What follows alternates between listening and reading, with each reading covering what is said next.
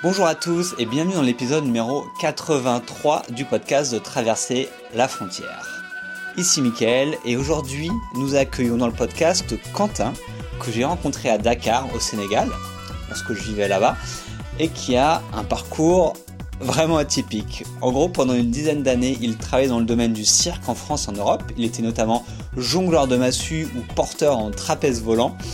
Mais ça, c'était avant une incroyable reconversion, celle de bosser dans l'humanitaire dans des zones d'urgence. Il a par exemple travaillé au Congo, au Nigeria ou aux Philippines. Et dans cette interview, il va nous expliquer d'où est venue cette reconversion et comment ça s'est déroulé, parce qu'il y a quand même un gros pas à franchir entre les deux. Quel était son travail et ses différents postes depuis 5 ans qu'il est entré dans l'humanitaire?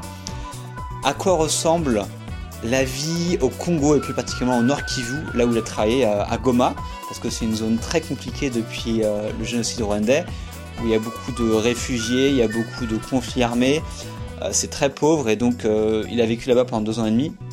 On va raconter quelle a été sur place de son travail militaire, quelles ont été ses pires ou ses meilleures expériences depuis 5 ans, et ses conseils bah, si vous aussi vous avez envie de vous lancer dans le militaire, à quoi ça ressemble vraiment et qu'est-ce qu'il vous conseille de faire ou quels sont les éléments de réflexion à avoir avant de se lancer dedans? Parce que le militaire, comme il dit, Quentin voit ça plutôt comme une tranche de vie, euh, plutôt comme une vie entière parce que ça change vraiment euh, la personnalité d'une personne. Donc voilà, sans plus attendre, on retrouve Quentin pour cette interview. Salut Quentin Salut Michael Ça va? Très bien, et toi? Bon, avec Quentin, on est à Dakar dans son petit appartement, très douillet pour l'Afrique. Et euh, est-ce que tu pourrais commencer par nous dire ce que tu fais actuellement euh, à Dakar? Euh, Alors je suis à Dakar depuis le mois de novembre 2017, quelques mois. Je suis consultant pour une ONG britannique travaillant sur la planification familiale. Et je suis consultant pour quatre pays, Sénégal, Mali, Burkina Faso et Niger, pour renforcer la chaîne d'approvisionnement donc la chaîne logistique. Ok. Mise en place de procédures euh, pour faire euh, succinctement. D'accord. donc là, on n'est plus en zone de guerre, quoi. Non, non, non, non. Quoique certaines zones, euh, Mali, Niger, Burkina récemment, avec l'attaque de l'ambassade de France. Ouais. Pas tout à fait la guerre, guérilla, disons. Ouais. sur certains coins. Mais Dakar, non, effectivement. C'est plutôt calme. Oui. Ce qui change. Avant de, parler d'Afrique, on va revenir beaucoup plus loin en arrière, parce que tu as une carrière, on va dire, qui est assez, assez, euh, assez mouvementée, parce qu'avant, tu n'étais pas du tout en humanitaire, tu étais dans le cirque, c'est ça? Oui. D'accord. Pendant une dizaine d'années. Est-ce que tu peux dire bah, de, de, quel âge à quel âge tu faisais du cirque et qu'est-ce que tu faisais? Euh, bah, 18 ans, euh, après mon lycée, je suis allé à Paris pour faire l'école nationale du cirque, Annie Fratellini. Donc j'ai fait deux ans là-bas, puis j'ai fait une troisième année à Chambéry, une autre école de cirque. Donc voilà, 18 à 21 ans, j'étais euh, étudiant en cirque, circassien comme on dit. Circassien? Ouais. Puis de 21 ans jusqu'à 29 ans à peu près, ouais, j'ai travaillé, j'étais intermittent du spectacle pendant toute cette période, en France, Europe essentiellement. Ok, et tu faisais quoi dans le cirque? Quelles acrobaties ou quelles, euh, Alors, euh, à la base, j'étais jongleur. J'ai voulu aller à l'école du cirque parce que je jonglais déjà depuis bien longtemps depuis mon jeune âge. Et donc, euh, je suis jongleur au Massu. Et euh, à l'école du cirque, j'ai pu donc découvrir d'autres disciplines. Et j'ai fait du porté en main à main. J'étais porteur. Et ainsi qu'en trapèze volant. Porteur en trapèze volant. D'accord. Voilà. Mais j'ai principalement gagné ma vie par le jonglage. Ok, et tu jonglais du coup dans une troupe, dans la rue ou euh J'ai fait beaucoup de choses différentes. Beaucoup de choses. J'ai eu notamment pendant trois ans un duo avec un partenaire, Patrice. On avait un numéro au Massu à deux. Et euh, avec lui, on a travaillé beaucoup en festival, euh, on a fait de la rue aussi. Euh, puis moi, après, j'ai bossé beaucoup en événementiel pour quelques compagnies de théâtre moderne qui mélangent différentes disciplines, danse, cirque, musique, théâtre. Euh, j'ai jamais vraiment bossé en cirque pur, disons, traditionnel. Ça m'est arrivé deux, trois fois, mais pour une soirée à l'occasion, ce genre de choses. Euh, beaucoup de festivals, beaucoup de festivals. Ok. Voilà. Et que en France ou t'as as, dû- t'as voyagé Non, j'ai fait France, euh, Portugal, Espagne, Maroc, euh, Italie. Voilà. Ok. Ouais. Ça marche. Et du coup, pendant 10 ans, un peu plus, ça. C'est un truc qui te, qui te faisait vraiment plaisir ou... Ouais, oui, oui, je- bah, j'en vivais, j'en vivais plutôt bien en plus, grâce au système d'intermittent du spectacle, qui a une spécificité française pour soutenir les activités artistiques. Et euh, oui, oui, c'était, euh, bah, c'est un monde, euh, c'est un monde euh, passionnant, surprenant, euh, à la fois difficile parce qu'il y a une forme de précarité euh, qui est assez complexe à, à mettre en place pour à, dépasser, disons, pour euh, arriver à planifier les tournées, euh, arriver à en vivre et jouer régulièrement. Ça demande Ouais. quand même toute une euh, organisation de réseau, de communication, plus son entraînement personnel, arriver à maintenir quand on est sorti d'une école où on est encadré. c'est bien, mais quand on est seul, c'est plus compliqué d'avoir cette rigueur Ouais. aussi. Mais euh, ouais, ouais, ça apprend, comme on dit, euh, c'est l'école de la vie, l'école du cirque un petit peu. Mhm.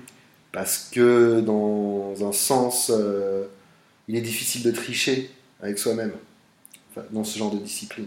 Donc euh, ça demande pas mal de rigueur. D'accord. C'est une bonne école. Ok. Et du coup, est-ce qu'il y a un moment, du coup, tu, t'es, tu as arrêté le cirque? Euh, ça. Euh, Alors, comment ça s'est passé la transition Euh, J'ai rencontré à Toulouse une troupe de cirque cambodgienne. Je devais avoir quoi 27, 28 ans. Et c'était, ils faisaient leur spectacle. Et c'était une école de cirque sociale au Cambodge qui faisait sa tournée européenne. Puis à la fin du spectacle, j'ai rencontré un des encadrants cambodgiens qui en fait était le directeur de cette école-là, Monsieur Kwon Det. Ok. Et euh, on m'a parlé, il m'a expliqué quel était le projet là-bas à Batabang au, euh, au Cambodge. L'école s'appelle Phare Selpak, qui signifie euh, phare, la lumière des arts. Et en fait, c'était, enfin c'est toujours, c'était un, un projet monté dans, à la fin des années 90, après les accords de paix qu'il y avait eu euh, en 97, je crois, 98. C'est un projet qui a été monté euh, au Cambodge pour encadrer des jeunes Cambodgiens qui avaient grandi dans des camps de réfugiés en Thaïlande et qui revenaient à Batabang, vu que les accords de paix avec euh, le gouvernement Khmer Rouge avaient été signés, donc il n'y avait plus de combat. Les populations revenaient sur le nord du Cambodge. Et, euh, mais le problème, c'était que ces enfants-là, ayant grandi dans des camps, n'avaient pas été forcément scolarisés, euh, avaient des comportements de, disons, d'enfants des rues, euh, sous forme de gang, euh, pour survivre. Donc, euh, Det, Kwon Det, qui, qui était un aîné dans cette génération-là, était lui à la base un. Quel art martial Je ne me rappelle plus. Je crois que c'était la boxe khmer, il pratiquait. Et il a commencé à encadrer les jeunes par cette pratique sportive. Puis ils ont rencontré une troupe de cirque française qui s'appelle Les Cousins. Ce sont trois gars qui font du spectacle en France. Et ils étaient, je crois, au Centre culturel français à Phnom Penh. Mhm. Et euh, ils, ont rencontré Dette. Et euh, ils sont allés là-bas, à Batabang. Ils ont donné quelques cours de cirque à, à ces jeunes-là. Et de fil en aiguille, un collectif français s'est monté euh, d'artistes de cirque qui allaient régulièrement au Cambodge, donc enseigner les disciplines de cirque à, à ces jeunes à Batabang. Et au bout d'une dizaine d'années, euh, ben, il y avait une première génération qui était devenue professionnelle et c'est eux que j'ai rencontrés à Toulouse.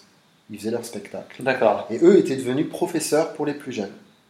Donc le deal de cette structure, en gros, est que les jeunes peuvent accéder aux cours de cirque, de théâtre, de danse et de musique et de peinture s'ils vont à l'école et qui passent leurs examens. Donc c'était une façon, un contrat social euh, pour que, pour que les jeunes se rescolarisent. Mais le résultat était plus que surprenant parce que voilà, certains sont devenus vraiment excellents dans les disciplines artistiques. Non seulement ont fini leur lycée, ont eu l'équivalent du baccalauréat, mais voilà, sont devenus vraiment des professionnels euh, en cirque. Et, euh, et du coup, euh, voilà, je rencontrais Det dans ce cadre-là. Et il m'a dit Ah, mais on aurait besoin de gens euh, pour enseigner aux professeurs cambodgiens, donc les gens de cette troupe qui jouait à Toulouse, Mhm. pour enseigner la méthodologie d'enseignement aux plus jeunes D'accord. en cirque. Et il m'a dit Ah, ben, Viens à Batabank si tu veux, quelques mois. Donc l'été d'après, euh, quelques mois après, je suis allé à Batabank, trois mois, Au Cambodge. au Cambodge. Avec une amie qui, elle, faisait du théâtre.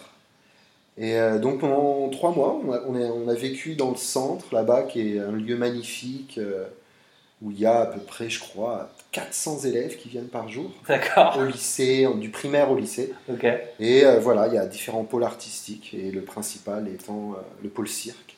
Ok. Donc là-bas, tu vas donner des cours. Ouais, enseigné. voilà, j'accompagnais les professeurs quand ils donnaient leurs cours, en fait, pour essayer un peu de les guider sur euh, bah, comment mettre en place un cours, des éducatifs, euh, pour, euh, pour faire évoluer le niveau des enfants, et puis surtout pour protéger le corps des enfants, vu que c'est des disciplines qui peuvent être potentiellement traumatiques, Hmm. tout ce qui est contorsion, équilibre, portée acrobatique, acrobatie au sol.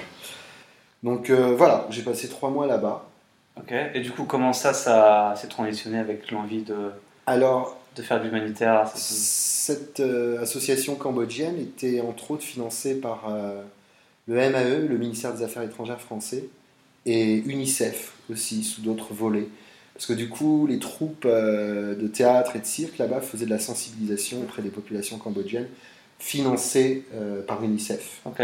Donc j'ai découvert le monde des ONG par ce biais-là, par hasard, enfin par le biais de mon ancien métier, le cirque. Mhm. Et euh, donc là, je- ça a fait un déclic dans ma tête. Ça faisait un petit moment que je savais que je voulais changer de voie, me reconvertir, arrivant à la trentaine. Et euh, je me suis dit, bah, tiens, ça c'est intéressant. Les ONG, je ne connaissais pas. Et j'ai euh, postulé un an et demi après à une école française qui s'appelle Bioforce. D'accord. Et j'ai été pris. À ma grande surprise, pour être honnête. Ok, donc c'est une école qui forme dans les métiers de l'humanitaire. Oui, c'est une école qui se trouve à Vénissieux, à côté de Lyon. Qui est une école qui euh, existe, je pense, maintenant depuis euh, ouais, presque 30 ans, hein, dans les années 90. Et euh, c'est une école spécialisée pour la formation des métiers de l'humanitaire, mais en zone d'urgence, spécifiquement. Et sur trois corps de métiers principaux qui sont euh, la gestion de projet, l'administration et la finance et la logistique. Ok. Voilà. Moi j'ai fait administration finance pendant D'accord. 9 mois. Pendant 9 mois. Ouais. Ok, ça marche. Et euh, du coup, donc tu fais ces 9 mois à l'école. Ouais. Ça te plaît, tout se passe bien, ça donne envie de travailler dans l'humanitaire ou... Oui, ben, je découvre tout un monde parce que c'est une école extrêmement euh, intense. Euh, pendant 9 mois, on avait eu une semaine de pause à Noël. D'accord. Euh, très intéressante dans le sens où c'était beaucoup de mise en pratique. euh, les professeurs, les intervenants étaient tous des praticiens, donc des gens travaillant en ONG. Ouais. Puis beaucoup de mise en situation sous forme de scénario, des situations terrain en extérieur. Euh, dur parce que très intense et hyper rigoureux, mais vraiment très formateur. Une fois que je suis arrivé sur le terrain, j'ai réalisé effectivement euh, la pertinence de cette formation. D'accord. Et pourquoi il nous faisait passer par toutes ces difficultés. Euh, bien nécessaire avant d'arriver effectivement sur euh, la prise de poste dans des zones. Donc les cours étaient bien foutus et le programme aussi, quoi. ouais, C'était vraiment, vraiment hyper réaliste, hyper, comment dire, annonciateur des réels que qu'on pourrait rencontrer. D'accord. Ouais. Ok. et euh, donc une fois que tu sors de l'école, Alors Tu- une fois tu- que je sors de l'école, tu euh, trouves un boulot ou... Je trouve, euh, il y avait un module euh, à valider qui était recherche d'emploi. Il fallait euh, le valider en prouvant l'envoi d'un CV et d'une Ok. lettre de motivation, ce que j'ai fait. Et euh, j'ai fini l'école en juin. Et en octobre, euh, j'étais euh, au Congo pour une ONG française, euh, première urgence. Et euh, j'étais coordinateur administratif et financier à Goma dans le nord Kivu, qui est une province de la République démocratique du Congo située à l'est, Mhm. à la frontière rwandaise. Donc en Afrique de l'Est, quasiment. Oui, Voilà. ouais, Afrique, euh, le Grand Rif, Ouais. voilà, la région des Grands Lacs. Ok, donc tu as trouvé ce job assez facilement, du coup, à l'issue de l'école? Euh, oui, et c'était d'ailleurs assez marrant parce que j'avais beaucoup de réticence à partir sur un pays en guerre. Ouais, parce que c'était des zones de guerre là-bas. Ouais, Goma, c'est zone euh, conflictuelle. Ouais. Conflictuelles. ok. Ouais. Post-conflit, mais encore avec des conflits, si on peut dire. C'était en 2010, on avait dit tout à l'heure. euh, Ouais, que je suis arrivé en 2010 là-bas. Ouais. Et euh, l'entretien était assez drôle à Paris, en septembre, je me rappelle, où euh, les gars me disent euh, si, si on t'offre ce poste, et moi je dis là, euh, êtes-vous certain vraiment que je puisse prendre ces responsabilités Ouais. Parce que j'ai géré euh, 30 000 euros de trésorerie dans ma vie, et euh, j'avais un budget de 2 millions 5 euros entre les mains. Donc ils allaient Sur dire, ce poste-là. ils allaient dire Quentin, tu vas gérer 2,5 millions Ouais, sur place. Quoi. ouais, voilà. voilà T'es signataire financier sur euh, ces sommes-là. Ok. Et donc j'étais euh, angoissé Ouais. par ça et puis par le contexte de guerre, disant que je connaissais absolument pas. Puis ils m'ont dit si si, on fait entièrement confiance, vas-y. Donc j'y suis allé. voilà. Ok. Euh, du coup, tu arrives à Goma, dans des zones de conflit, dans Mhm. un pays que tu connais pas, Ouais. devoir gérer beaucoup d'argent. Euh, comment se passent tes, je dirais, tes premières semaines ou tes premiers mois sur place? Qu'est-ce que tu ressens? Qu'est-ce que tu vois? Je me rappelle très bien du premier jour où j'ai atterri à Kigali, euh, donc capitale au Rwanda, et j'ai fait trois heures de route pour arriver jusqu'à la frontière congolaise. Et euh, je me rappelle, mais comme c'était hier, où je passe la frontière congolaise, et là il y avait un pick-up de une voiture de l'ONG qui m'attendait. Je monte dans cette voiture et on va au bureau de, de l'ONG qui était situé à l'autre bout de la ville. Donc je traverse tout Goma et euh, là j'hallucine. J'hallucine parce que, parce que tu croises des pick-up de gars armés jusqu'aux dents, qui est l'armée congolaise, des tanks, des véhicules blindés, des casques bleus. Il n'y a pas de goudron, c'est extrêmement pauvre. La ville fait un million d'habitants, mais euh, avec euh, quasiment pas d'infrastructure. Ouais. Et euh, voilà, on plonge, enfin, tu plonges dans un monde enfin, que tu ne peux pas imaginer euh, tant que tu n'as pas mis les pieds au final. Ouais. Donc les premières semaines étaient, euh, ouais, c'était particulier. Il faut, faut s'acclimater à cette ambiance où effectivement... euh, C'est tendu du coup dans, dans les rues ou? La ville elle-même est ce qu'on dit dans le jargon safe, c'est-à-dire en journée, voilà, il n'y a, pas de- enfin, il a pas de combat dans Goma, Mhm. mais il y a un climat quand même euh, tendu parce que tu as l'armée congolaise, tu la police congolaise qui a des kalachnikovs, tu as beaucoup de casques bleus, tu as des milliers de casques bleus, tu as des milliers de travailleurs humanitaires.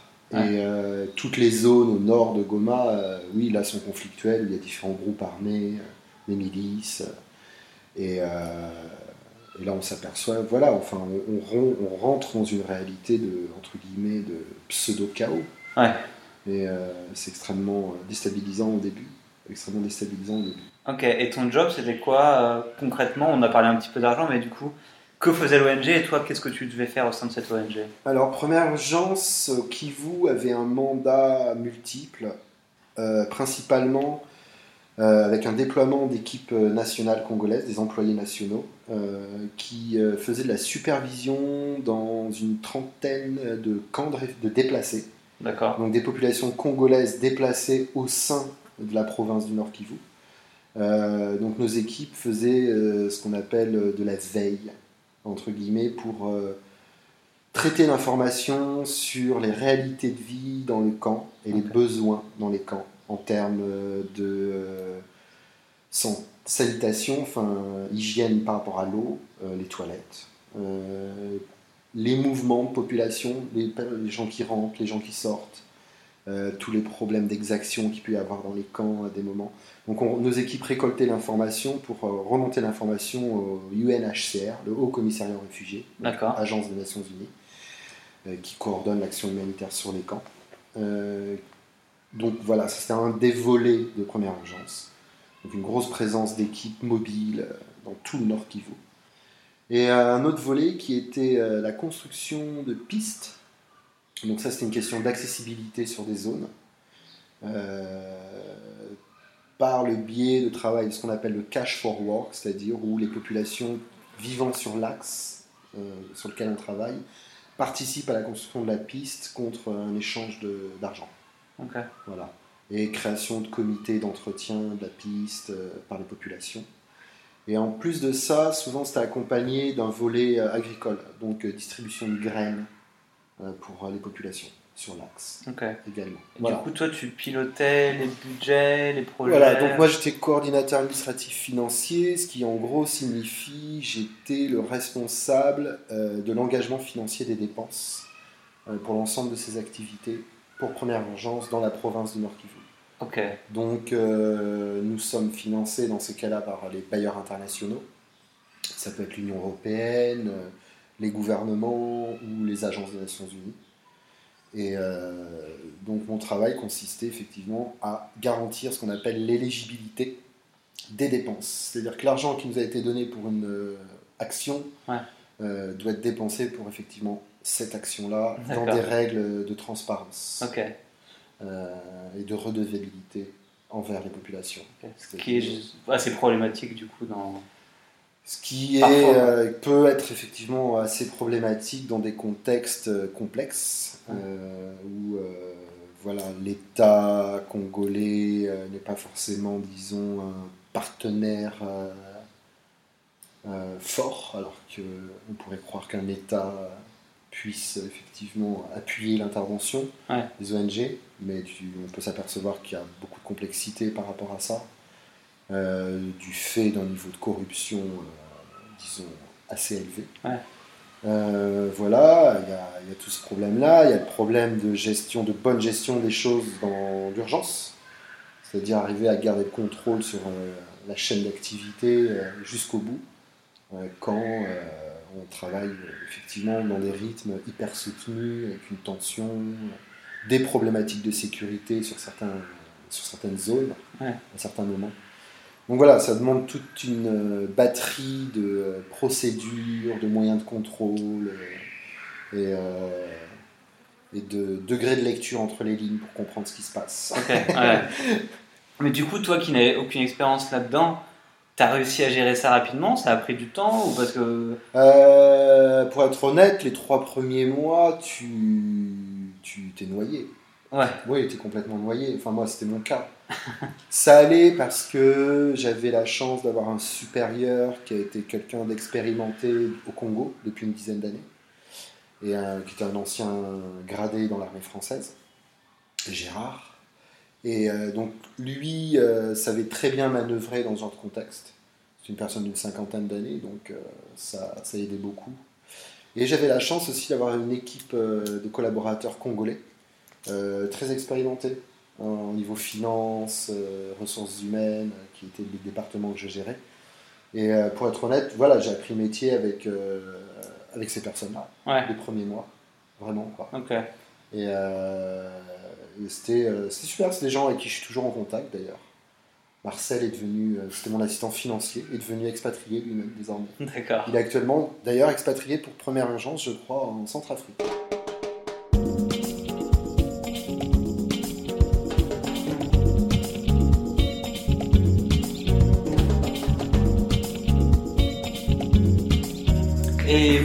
La vie quotidienne, elle ressemble à quoi quand on est bah, expatrié dans l'humanitaire, dans une zone conflictuelle comme ça au Congo?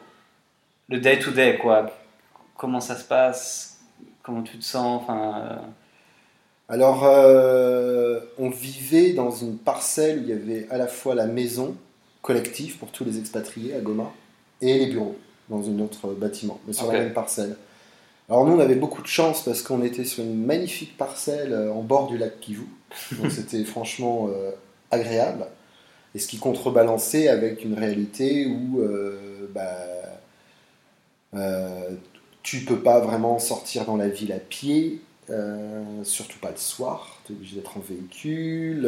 Alors à l'époque, il n'y avait pas de couvre-feu, pas encore, mais euh, où tu as seulement 3-4 restos où tu peux aller manger.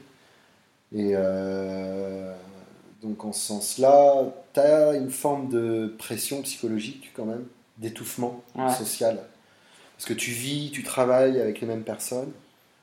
Tu peux ne pas beaucoup sortir. Moi, je sais que je me rappelle, pff, je pouvais passer un mois, je sortais une fois de la parcelle. Ah ouais? Ouais. Parce que tu bosses énormément, parce que euh, t'as pas le temps d'aller en ville, euh, voilà. Enfin, c'est euh, donc euh, c'est très, disons, vase clos. C'est un vase clos. C'est un petit monde qui, qui se crée, quoi. Donc hyper chouette parce que tu, tu rencontres des super personnes, tu crées des liens forts, et à la fois complètement artificiel. Ok. Et du coup, bon. tu allais sur le terrain ou tu restais toujours dans cette zone de travail? J'allais sur le terrain régulièrement. Ok. Ouais. Euh, notamment euh, pour euh, faire ce qu'on appelle les transferts de cash, qui était une partie de mon boulot, qui était une partie de mon boulot à l'époque. C'est-à-dire que tu.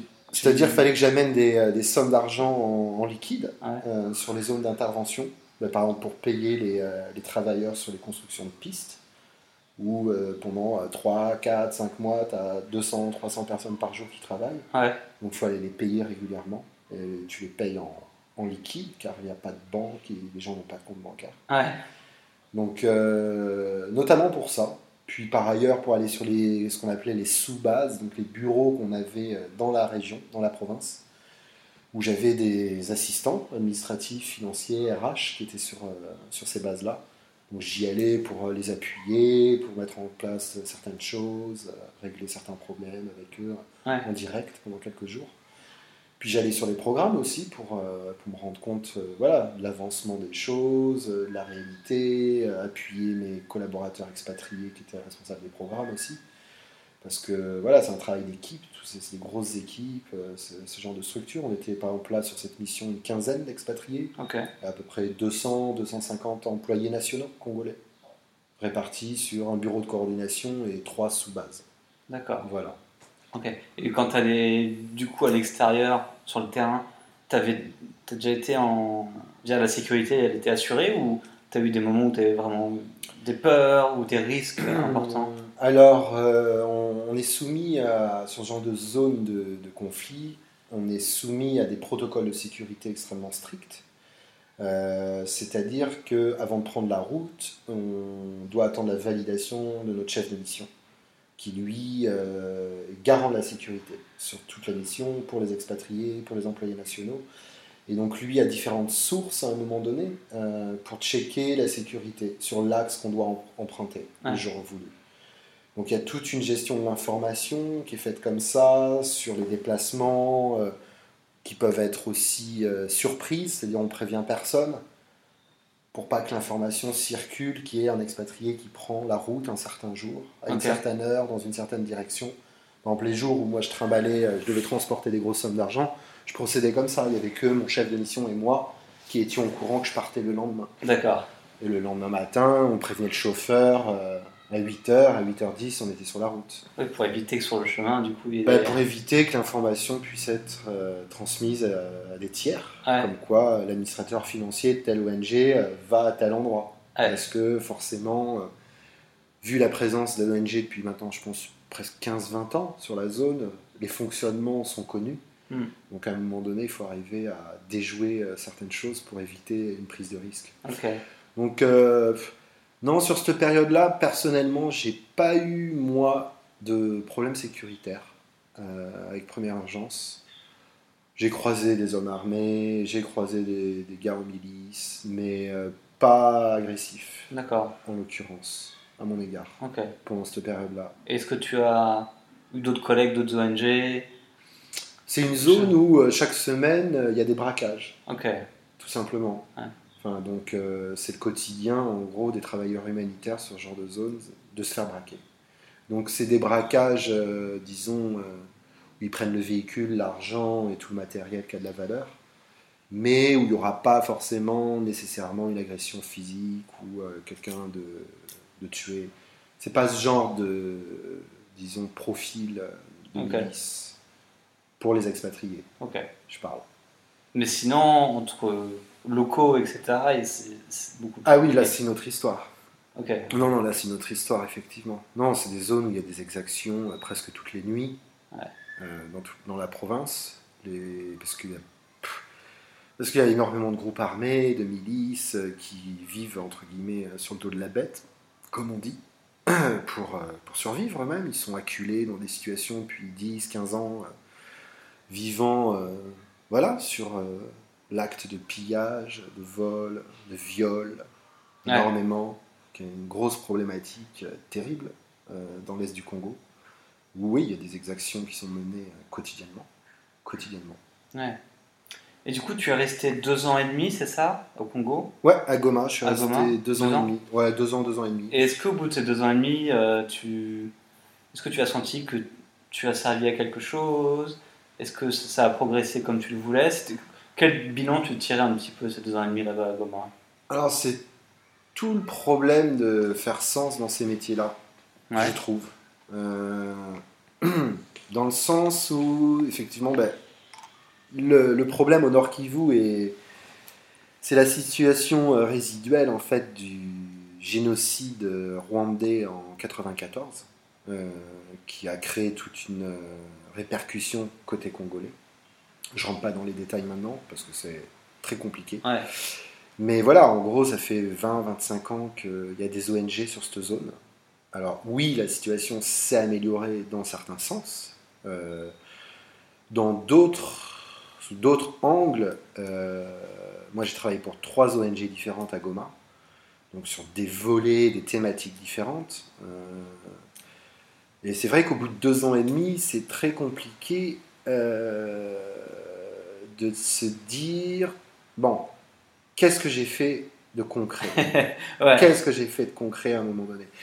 D'une part, bon, il y a le côté, moi, mon poste est, est très particulier où euh, je gère l'argent, donc je suis pas beaucoup, beaucoup sur le terrain, même Mm. si j'y allais. Euh, je suis pas en prise directe au quotidien sur les activités de programme, donc c'est là où c'est délicat. Et je gère beaucoup les problèmes, les gros problèmes. Donc euh, c'est pas le côté impact positif pour les populations que je gère, mais euh, Ouais. disons euh, les, euh, les dommages collatéraux à travailler dans ce genre de, de contexte pour disons border les situations et limiter les risques en tout genre. Ouais. Donc voilà, avec ce genre de poste, c'est là où c'est délicat parce qu'au final, c'est toujours, toujours des choses compliquées, problématiques, administratives, financières, légales à gérer. Et ça, ça n'avance pas. Au contraire, disons, il y a une forme de culte euh, à la, entre guillemets, euh, à la chasse aux ONG, sans, pas chasse en termes violents, mais dans le sens, à la pêche, disons, on peut dire, euh, pour essayer de tirer des failles des ONG un certain nombre d'intérêts Ouais. de la part de certaines personnes dans ces contextes-là. Et mon boulot est essentiellement centré sur ce genre de choses. Donc, c'est euh, là où le sens est compliqué, effectivement, à, à tirer positivement. Ouais. Et tu- Mais euh, oui, quand même, Ouais. l'impact est là. L'impact est là sur des parcours de vie, sur des populations vulnérables. Euh, un, un vrai travail est fait. Un vrai travail est fait indéniablement. Ok, mais par rapport à, je sais pas, ce qu'on peut imaginer ou les attentes qu'on peut avoir avant de rentrer là-dedans ou euh, et la réalité sur place, du coup, il y a quand même Un une différence, Ouais. un fossé.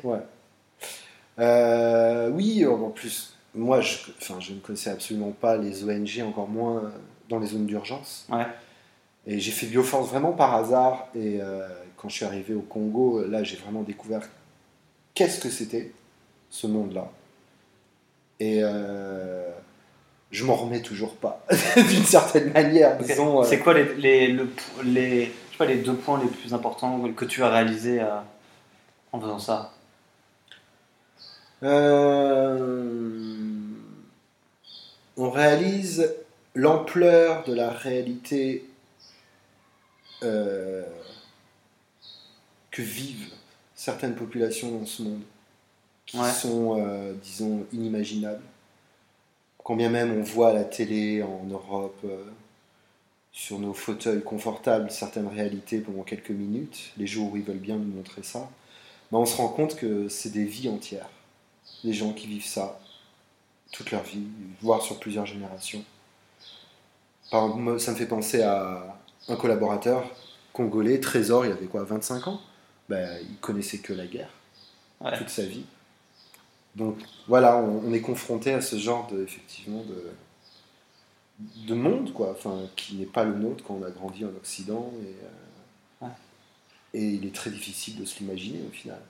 Bon, et voilà, en passant une petite tranche de vie euh, on touche de ça, enfin, on touche ça du, du doigt vraiment, quoi. Ces réalités-là, quoi.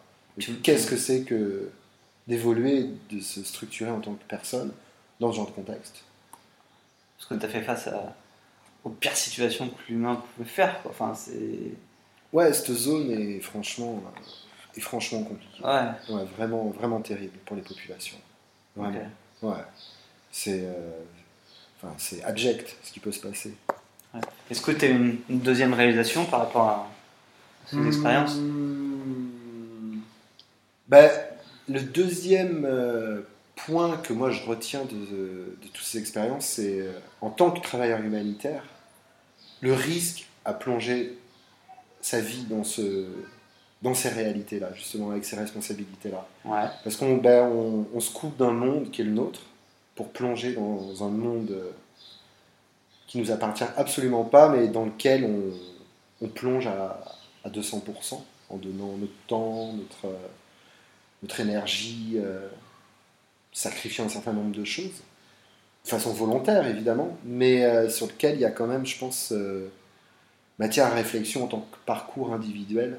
Euh, de plonger dans ça, parce qu'au final, euh, il y a l'après-expérience. Ouais.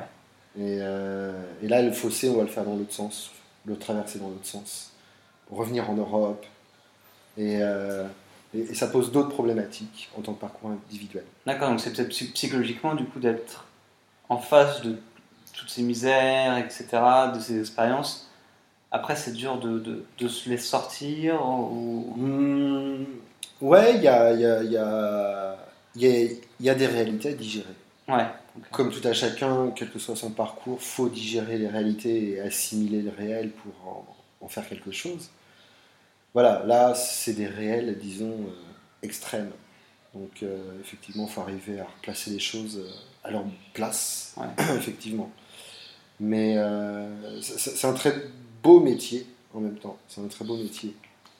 Tu regrettes. Est-ce que tu regrettes d'être. euh, Non, de- absolument pas. d'avoir commencé cette nouvelle carrière, du coup, il n'y a pas de. de Aucun regret. Non, non. Aucun regret. euh, aucun regret, vraiment. Après, peut-être, j'aurais fait certaines choses différemment. J'aurais abordé certaines choses différemment, je pense. Mais euh, ça, c'est l'expérience. Ouais. je pense ce qui fait que. Parce qu'il faut, faut dire, donc du coup, ça fait 5 ans et demi, 6 ans que tu Ouais. fais ça Ouais. Parce que donc là, tu es parti au Congo, donc on va juste faire un peu la frise pour que les gens se réalisent tout ce que tu as fait. Donc là, on a parlé pas mal de Congo. Après, tu es, parlé... bon, tu es parti à Kinshasa aussi au Congo, encore une fois. Ouais.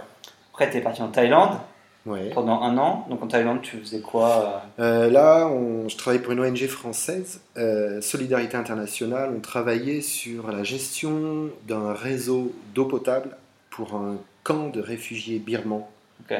euh, d'une 40 000 personnes à peu près, situé à la frontière birmane. Donc j'étais administrateur euh, financier et coordinateur logistique. Ça marche. Après, tu as fait les Philippines, donc du coup, tu es resté en Asie. Ouais, fermé une mission suite aux ouragans. Ouais, que, tout le monde a, dû voir à la télé, malheureusement. Euh, et après, du coup, tu es revenu en Afrique, où tu as enchaîné avec le Guinée, le Nigeria, et maintenant, du coup, euh, Le Sahel. le Sahel, avec notamment où tu es à, à Dakar. Euh, avec tout- toutes ces expériences que tu as vécues, euh, quel serait le, le- comment dire euh, les pires enfin pas, la pire expérience que tu as pu vivre durant on va faire peut-être la pire et la meilleure expérience que tu as, que as pu vivre ou ressentir durant, euh, durant ces 5-6 années d'humanitaire? En quels termes? Celles qui t'ont le plus marqué peut-être. Hmm. Bon, en novembre 2012 à Goma, ouais euh, il y avait un groupe armé qui s'appelait le M23, qui sont des Tutsis euh, congolais, qui ont pris la ville de Goma. Et euh, j'étais, j'étais présent, je travaillais là-bas à cette époque-là. Et ça, ça a été un, un événement marquant, effectivement, parce que parce que s- il y a eu des combats extrêmement forts pendant 24 heures. Et euh, c'était la guerre, voilà ouais dans la ville dans la ville. euh, bon, nous, on est sortis de la ville. Euh, Moi, je suis revenu 24 heures après, une fois que la ville était tombée aux mains de ce groupe armé. Mais euh, voilà, donc ça, c'était vraiment euh, impressionnant. Donc tu Vraiment entends les tirs, tu vois. Ouais, c'est la guerre. Il y a des tirs, tirs de tanks, tirs mitrailleuses lourdes, Kalachnikov, euh, les réservoirs d'essence de l'aéroport qui explosent. euh, Voilà, c'est euh, c'est la guerre. Et tu te dis quoi, toi, en tant que bah, étranger expat Tu dis que tu es protégé ou tu dis que bah, tu peux y passer aussi ou... Non, c'est euh, toute la complexité de parler de ça dans- avec humilité, parce qu'en tant qu'expatrié, on a des moyens, on a l'information, on peut sortir du pays, on est passé côté rwandais, Ouais. voilà, on est parti à 80 km, donc voilà, on est privilégié dans ce genre de situation pour gérer les choses. Ouais. Mais par exemple, euh, avec les équipes nationales congolaises avec qui je travaillais, le lundi midi, là, quand à 14h, quand ça commençait à péter, on a regroupé toutes les équipes, on leur a dit qui veut venir côté rwandais avec nous? On leur a proposé si vous voulez venir avec vos enfants, vos époux, vos femmes. Bah, aucun n'a voulu. D'accord. Tout le monde a dit non, non, nous on reste à Goma. Donc voilà, enfin, c'est ce genre de situations qui sont assez euh, fortes humainement, parce Ouais. que euh, les gens, enfin, on touche aussi euh, la réalité humaine de comment les choses sont gérées par les personnes euh, sur place, tout simplement, face à ce genre de situation. Et le courage que ça demande à un moment donné. Enfin, Ouais. non, non, ben, nous on est chez nous, on reste. On sait qu'ils ne vont pas toucher la population civile, on sait que ça va pas assez vite. Ouais. On reste.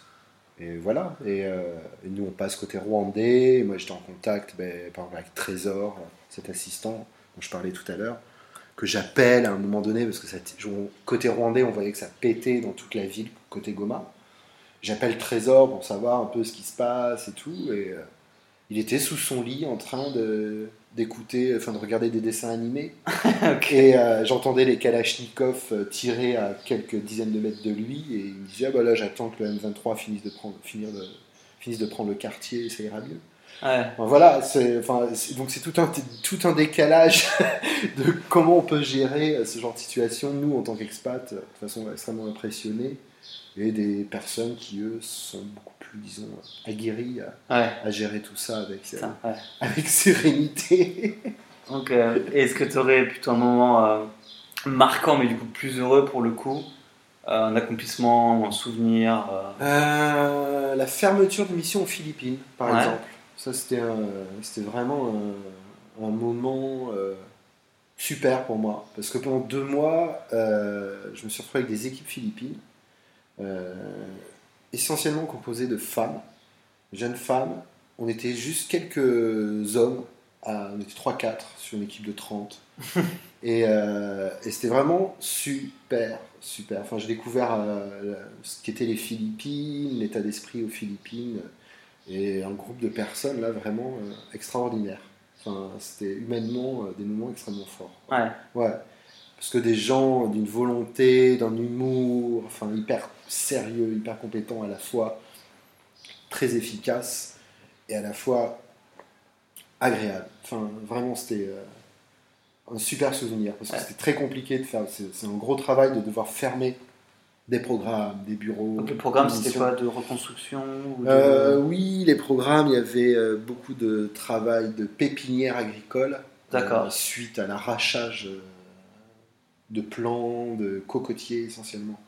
Euh, donc euh, tout un travail de nurserie, de cocotiers pour replanter les, euh, les plantations. Ouais. Et aussi un programme de soutien aux pêcheurs dont les bateaux avaient été détruits pour reconstruire leurs bateaux. Putain, ouais. Voilà. Et du coup, ça avait plutôt bien fonctionné Vu que tu as fait le programme. Oui, oui, oui, oui, ça fait. Enfin, moi, je- la fermeture, les programmes étaient déjà finis quasiment. Moi, c'était plus vraiment très matériel, euh, financier, rapport financier, euh, légal au niveau administratif, boucler les fins de contrat, les contrats de location. euh, Enfin, voilà. Donc, les programmes étaient déjà quasiment finis quand je suis arrivé là-bas. Mais oui, oui, enfin, j'ai visité certains, certaines parties des programmes. C'était intéressant, vraiment. Ça semblait avoir eu son impact. Ça marche. Et toi, tu te vois euh, continuer à bosser dans le militaire? Parce que bon, là, passé voilà, de zone d'urgence, zone de guerre, zone à risque, et là, tu es une zone un peu plus tranquille, entre guillemets. Ouais.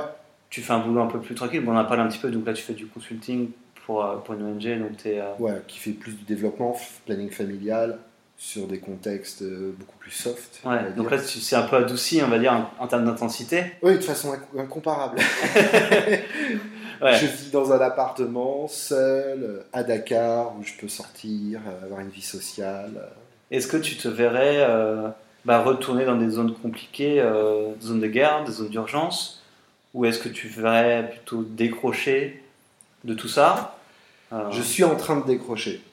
Déjà, mes dernières missions étaient des missions courtes, au Nigeria, aux Philippines, en Guinée. C'était des missions de trois mois. Donc déjà, j'avais pris cette orientation de ne pas faire des missions longues Mhm. pour pouvoir euh, raccrocher à un réel, disons, euh, plus euh, standard, entre guillemets. Ouais. Avançant dans l'âge, voyant la nécessité de voilà d'avoir une vie un peu plus posée, Ouais. moins extrême. Et euh, oui, euh, en étant réaliste, euh, bon, j'ai pas de famille actuellement, mais je souhaite en avoir une. Donc oui, je- j'envisage euh, une reconversion. Je sais pas laquelle encore exactement. Ouais. C'est assez compliqué. La question de la reconversion, la reconversion des travailleurs humanitaires est une vraie problématique. Parce qu'on passe de grosses responsabilités à un monde où nos compétences ne sont pas forcément reconnues, valorisées. Voilà.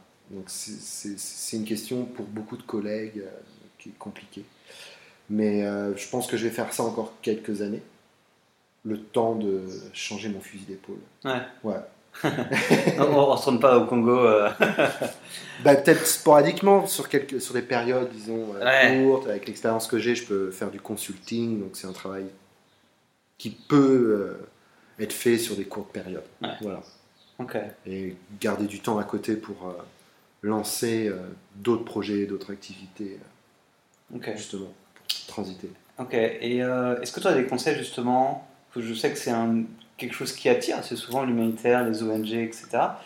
Des conseils à ceux qui aimeraient travailler dans l'humanitaire, sans qu'ils sachent forcément comment ça se passe, etc. Mais du coup, toi qui as un petit peu de recul, un petit peu d'expérience, qu'est-ce que, tu dirais- qu'est-ce que tu dirais à quelqu'un qui dit bon, bah, j'aimerais bien travailler dans l'humanitaire Je dirais bah, que c'est un choix euh, pas anodin en Ouais. termes de parcours de vie. Il faut euh, se rendre compte que l'avant et l'après humanitaire transforment les personnes, je pense. En tout cas, la plupart des parcours de collègues, voilà, c'est un constat entre nous honnête où effectivement ça nous, euh, ça, ça nous décale, forcément. Ça Ouais. nous décale par rapport, euh, disons, à une vie classique. Et donc, faire ce choix, et euh, je pense qu'il faut faire une première expérience, disons, de six mois, prendre le temps de revenir en France, digérer, réfléchir, pour savoir si on veut repartir et enchaîner, ainsi de suite, les missions. Mhm. Et si on fait ce choix d'enchaîner pendant plusieurs années, garder dans un coin de sa tête que ce n'est qu'une tranche de vie. Je pense. pas Pour être réaliste, pour disons. Tu fais pas ça pendant 40 ou 50 ans? Non, je ne pense pas. Ok. À mon sens, ce serait, disons, euh, une erreur en termes de parcours. Parce que je pense que ce sont des métiers qu'on peut faire, je dirais, 10 ans, 15 ans, et euh, durant lequel il faut vraiment faire attention de prendre soin de soi, et, euh, et pas perdre de vue qu'il y a un après, et qu'il faut... euh, nous sommes des gens ordinaires. Ouais. Et qu'il faut arriver à garder ce, ce pied avec euh, la réalité. Parce que nous, on est propulsé sur des zones extrêmes, avec des responsabilités extrêmes. Il faut garder tête, tête froide, comme on dit, par rapport à tout ça. À un moment donné, pour pas basculer, je pense, dans, dans, dans des extrêmes comportementaux ou perception des choses. Ok. Mais euh, c'est un métier euh, Après, il faut savoir qu'il y a peut-être peut-être différents types de missions humanitaires aussi. Oui, là, je parle de mes expériences sur zone d'urgence. Voilà, oui. Donc euh, après, il y a tout euh, ce qui est développement. Mhm. Alors là, ça n'a rien à voir, ce sont d'autres dynamiques, d'autres contextes, d'autres d'autres rythmes. Et euh, où là, je pense que c'est beaucoup plus proche d'une vie qu'on peut avoir en Europe, c'est-à-dire posée dans des zones euh, calmes, euh, Ouais. où on peut développer une vie euh, personnelle, sociale. Mais c'est un monde que je, je découvre là juste récemment, depuis que je suis à Dakar. Là, oui, là, là ça n'a rien à voir. Là, là on parle d'autre chose. Là, Ouais, c'est voilà. l'expatriation, euh, disons, un peu plus classique, ou euh, oui, où là, là, je pense que les travers sont, sont beaucoup moindres et euh, beaucoup plus gérables. Ouais. Ok. Ouais, ouais, c'est vrai que quand tu, tu disais du coup que voilà, Dakar, c'était. Je sais plus. Je t'avais dit un truc l'autre fois, mais voilà, c'était presque le paradis quoi, comparé à. C'est le paradis pour Ouais. moi. En tout cas, pour moi, oui, effectivement, après six ans, euh, Ouais.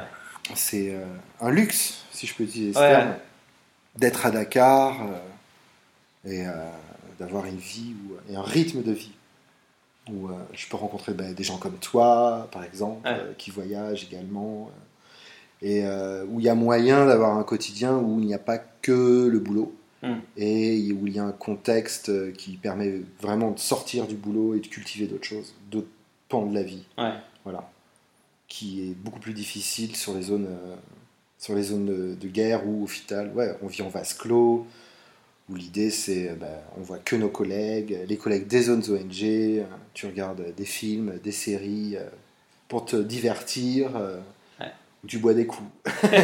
Donc c'est, disons, euh, un peu limité, même s'il y a des super rencontres. euh, du coup, il y a des- parce que voilà, ce sont des métiers avec des parcours euh, très, très riches et variés, les personnes qui se retrouvent dans ces métiers-là. Mais euh, ouais, c'est, faut, ça demande à, à être oxygéné aussi régulièrement. Ouais, ouais, je comprends. On va arriver à la fin de l'interview. Mhm. Euh, alors si tu avais quelque chose d'ajouter, donc une question que je t'aurais pas posée, que tu aimerais répondre, ou un truc qui te semble important dans ton parcours, sur l'Afrique, sur l'humanitaire, quelque chose qui te tient à cœur. euh. Euh, question difficile et vaste. Euh, Mais euh,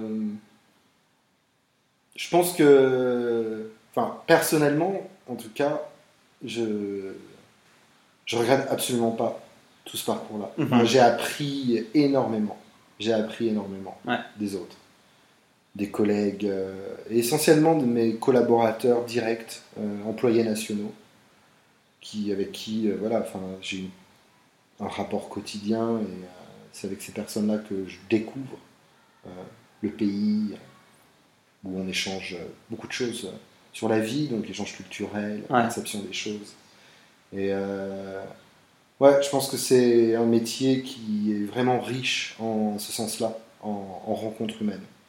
Et pour le coup, c'est vraiment une place privilégiée pour euh, voilà, rencontrer des personnes, des situations qu'on peut vraiment pas rencontrer ailleurs pour le coup. ok, c'est sûr.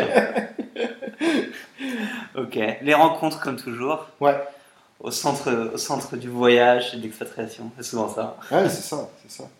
C'est euh, c'est un prétexte particulier à la rencontre, mais c'en est un parmi d'autres. Ouais.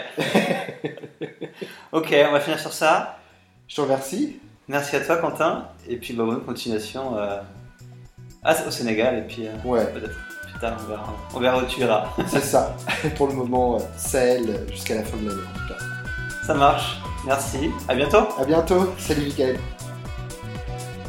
Et voilà, l'interview avec Quentin est maintenant terminée. J'espère que ça vous a plu et que vous avez pu en apprendre un petit peu plus sur le domaine de l'humanitaire à l'étranger. Donc merci beaucoup à Quentin de nous avoir accordé son temps et merci à vous d'avoir écouté cette interview jusqu'au bout.